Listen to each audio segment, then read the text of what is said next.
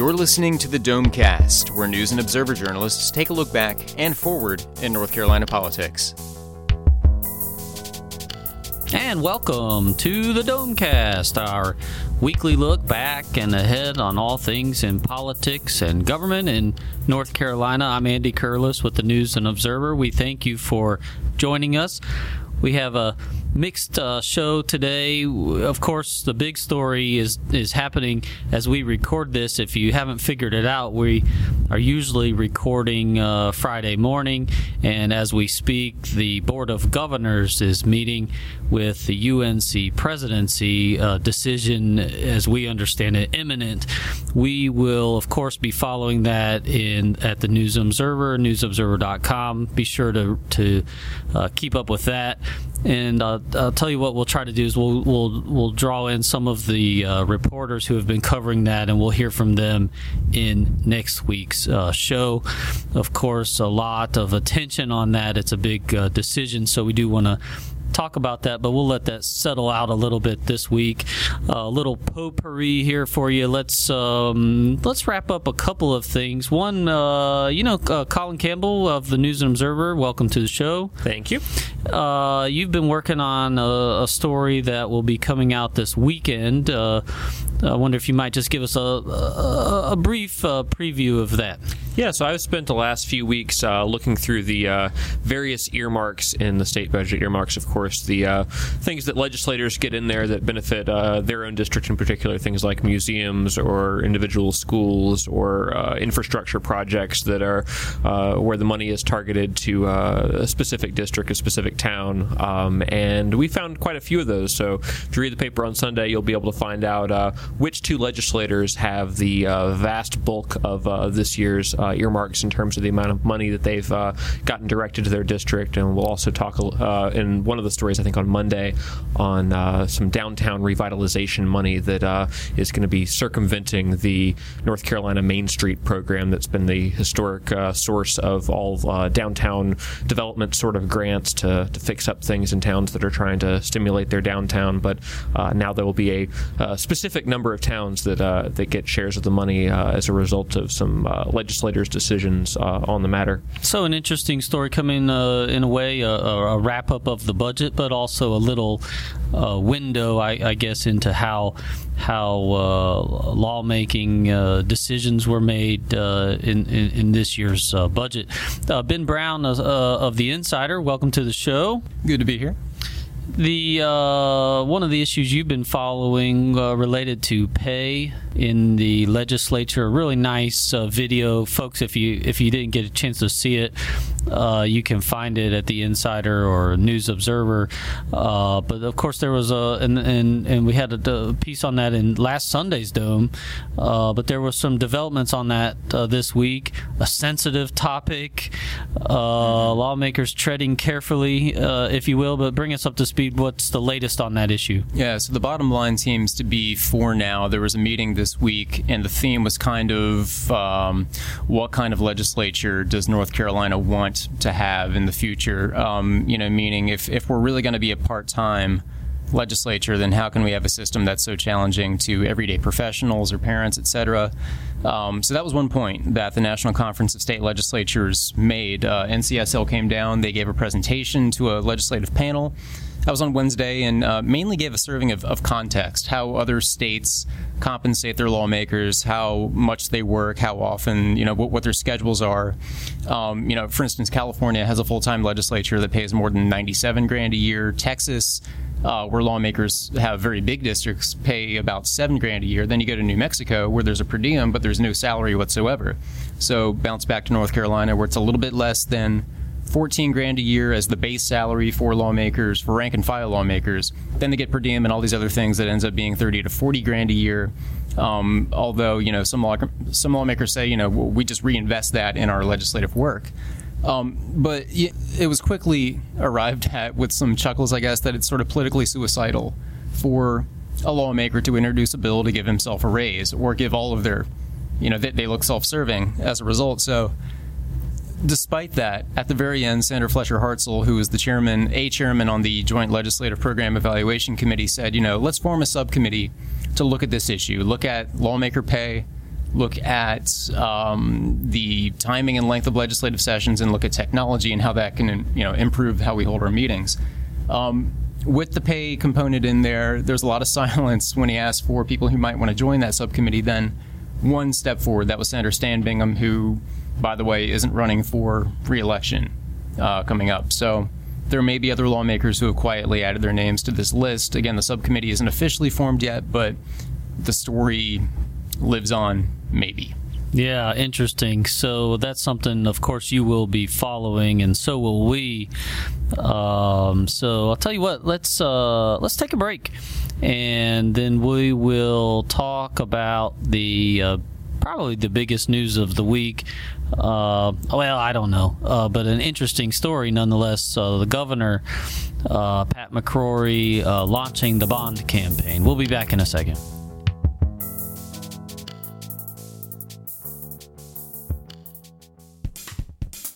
Have you checked out the newly designed News and Observer this week? You'll see changes that make all of our products more visually appealing while giving you in-depth coverage and new ways of storytelling. Visit new.newsobserver.com to learn more about the new ways for your news day. As a listener to the Domecast, we have a special offer for you. You can receive the News and Observer digital edition for only 99 cents for four weeks. This includes unlimited access to newsobserver.com, mobile, iPad apps, and the print replica e-edition. Just head over to newsobserver.com, click subscribe at the top of the page, and enter the promo code DOMECAST to receive this special offer. And welcome back to the Domecast. We thank you for listening. Uh, this week's show, we're, I don't know if you can hear the rumbling. It's not the press. Uh, we're just in a different location in the bowels of uh, the News and Observer at 215 South McDowell Street. Uh, that's where we're putting this together. So if you hear some uh, noise in the background, it's not the press running, but it's close enough.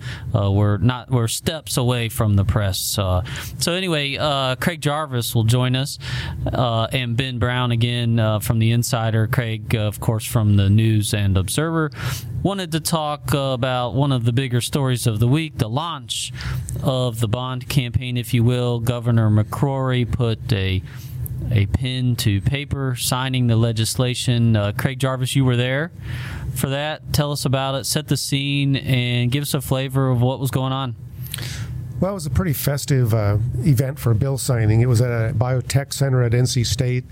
Probably about 150 people in the audience, a lot of uh, educators, a lot of politicians, uh, agricultural business interests, and those are the people that are going to form the base of, of, of his campaign to to, uh, to get vote to convince voters to approve uh, in March a two billion dollar uh, bond issue for mostly for infra- infrastructure. It's it is a wish wish, wish list that uh, doesn't really match what he originally wanted. Legislature cut about a billion dollars out of it. Um, but it's something central to his his campaign or his image, really not his campaign, but his term in office. He defines himself as kind of a uh, he likes to say an Eisenhower Republican who built out a national infrastructure. He wants to do that for the 21st century in many different ways for, for North Carolina. So I don't know that the referendum uh, will be uh, on him so much as it. I, I, it won't be so much about what the voters think of him as as uh, the, fact that it's just very important to his agenda.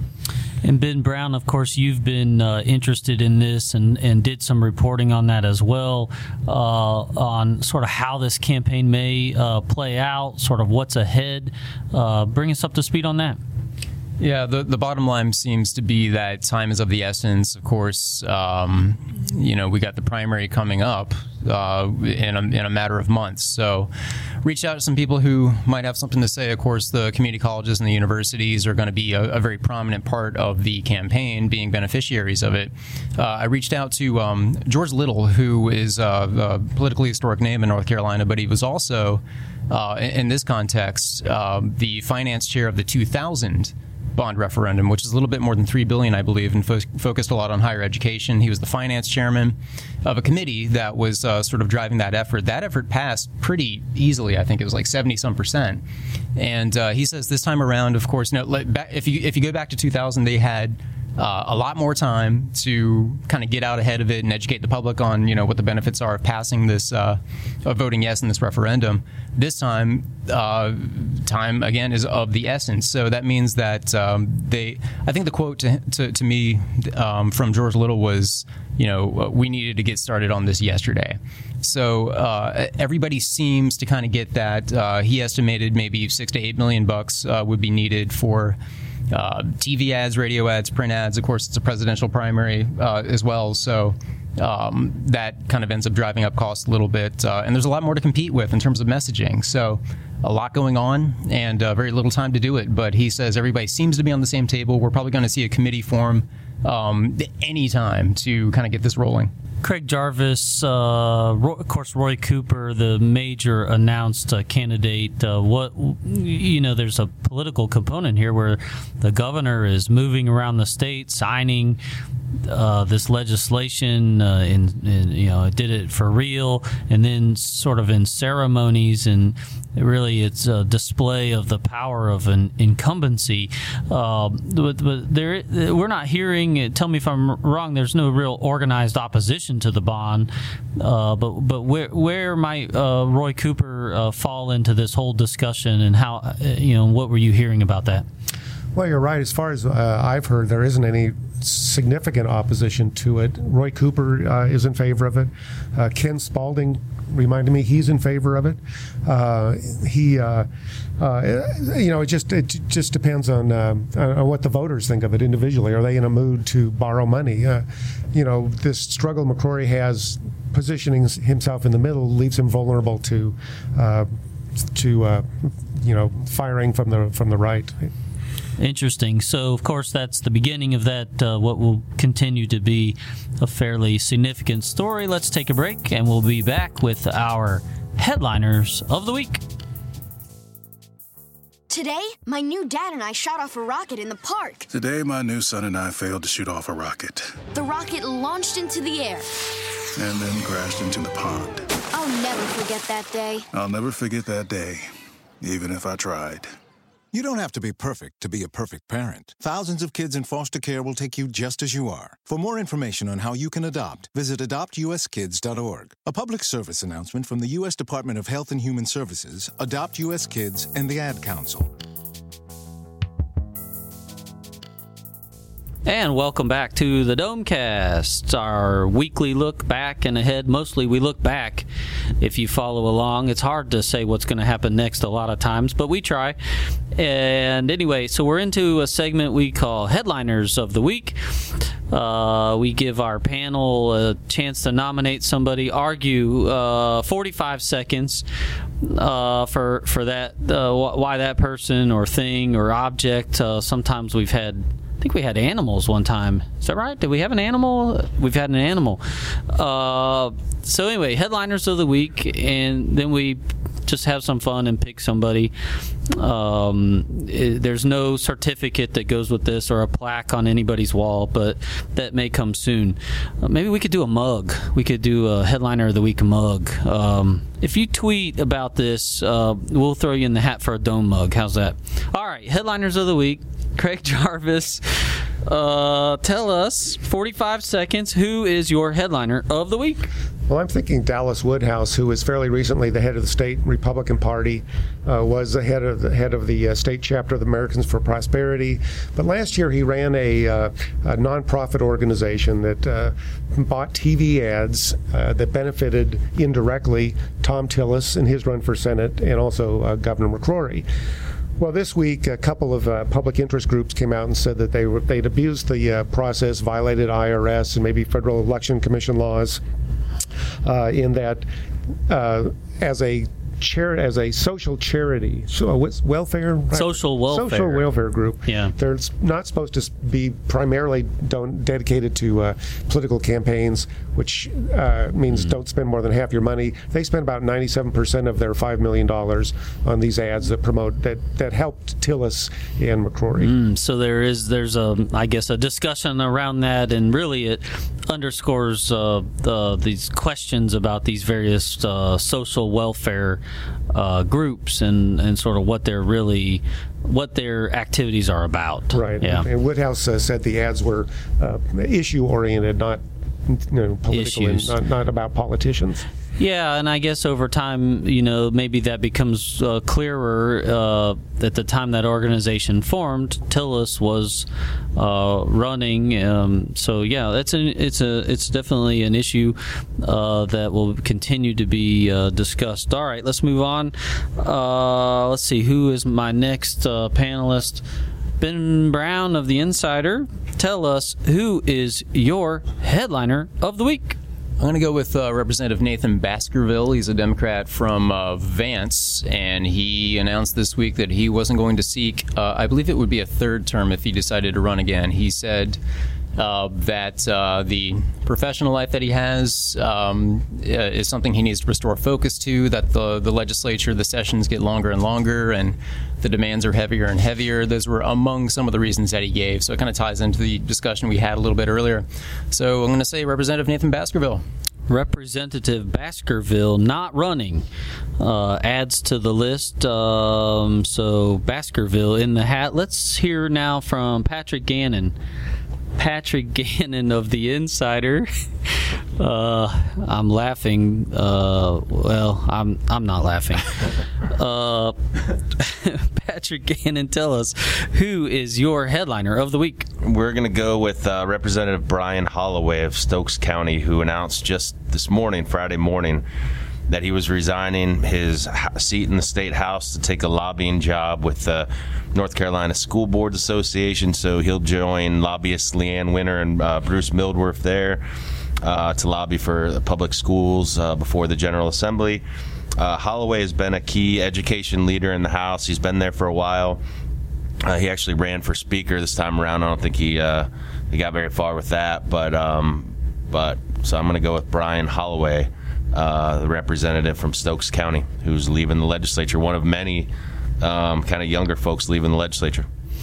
Um, now, Holloway, not a household name in Raleigh, I think it's fair to say, but I wonder if you might sketch out. He, he was a, a significant lawmaker on the education issues, as you said. Yeah, for Yeah. the past few years, he's uh, he's kind of led the charge. Uh, well, he's been one of a couple people in the House to to lead the charge on education issues, both on you know safety of schools after the. Um, um, Newtown issue, um, some school safety bills that he's run. Um, he's also been a uh, appropriations chairman, uh, an education appropriations chairman, deciding how the money should be spent in the budget. And if you, and if somebody who's who's watched legislature for a long time, you know Brian Holloway is education is definitely his top issue and has been uh, for some time. Interesting, and of course, um, just as Ben was talking about, another another uh, departure, uh, if you will. Uh, so, okay, Brian Holloway, Representative Holloway, in the hat as a headliner of the week. I hit the pause button on the uh, clock there because just wanted to hear a little bit more about that. Uh, let's go now with Colin Campbell. Colin Campbell of the News and Observer. Tell us who is your headliner of the week. Well, I'm going with ceremonial pins, which have been in the news uh, quite a bit this week. With Hold the, on, uh, hold on, hold on. Say that again. Ceremonial pins, as in the pins you write with. Pins, okay. ceremonial. So, so this would be an object. All right, yeah, good. we're going with an the object. the object headliner. Okay. Um, but they've been in the news this week because Governor McCrory has been out and about uh, signing the bond bill repeatedly.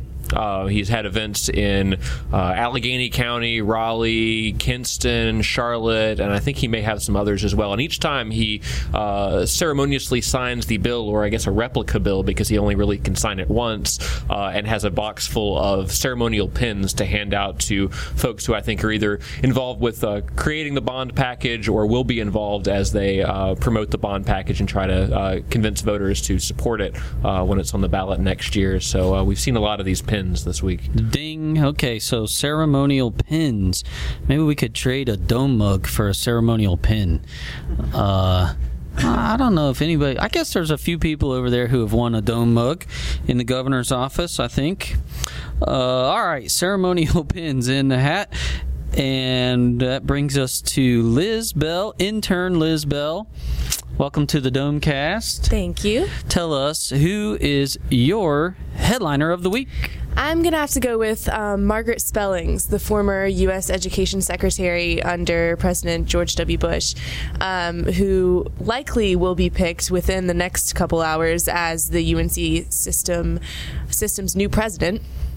Um, after a lengthy and somewhat controversial search, uh, she's you know this, the search has kind of um, raised some issues with faculty and staff at universities. Said they're angry about um, it not being transparent enough, but definitely making big news as the probable new president for the whole North Carolina system. So, Margaret good, Spelling. Good choice. If if um, it turns out that she is not the choice, she still is is a good choice for headliner of the week because uh, that means the whole thing has fallen apart. So um, again, we'll we'll talk about the UNC uh, search and that process uh, on next week's uh, show. So, all right, that's everybody in. Uh, that brings us to the moment of truth, and I guess we'll go. Eh, you know, these are all good um, good options. The comings and goings uh, continue. Uh, spellings. I think we, let's let's wait and hear some more about that. So Colin Campbell, we'll go with uh, we'll go with the object uh, this week. Pins for the win. Pins pins are the winner. I don't know. Maybe.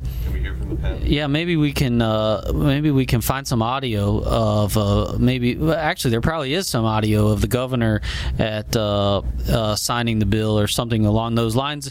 Uh, if we found it, you'll hear it. If not, we say thanks for listening and have a good week, and we will see you soon. My dad always told me this. He was a small town city council member in Worthington, Ohio, uh, before he was smart enough to move the family to North Carolina in 1966. Chancellor Holt, it's great moving to North Carolina in there. Once you move here, you don't leave.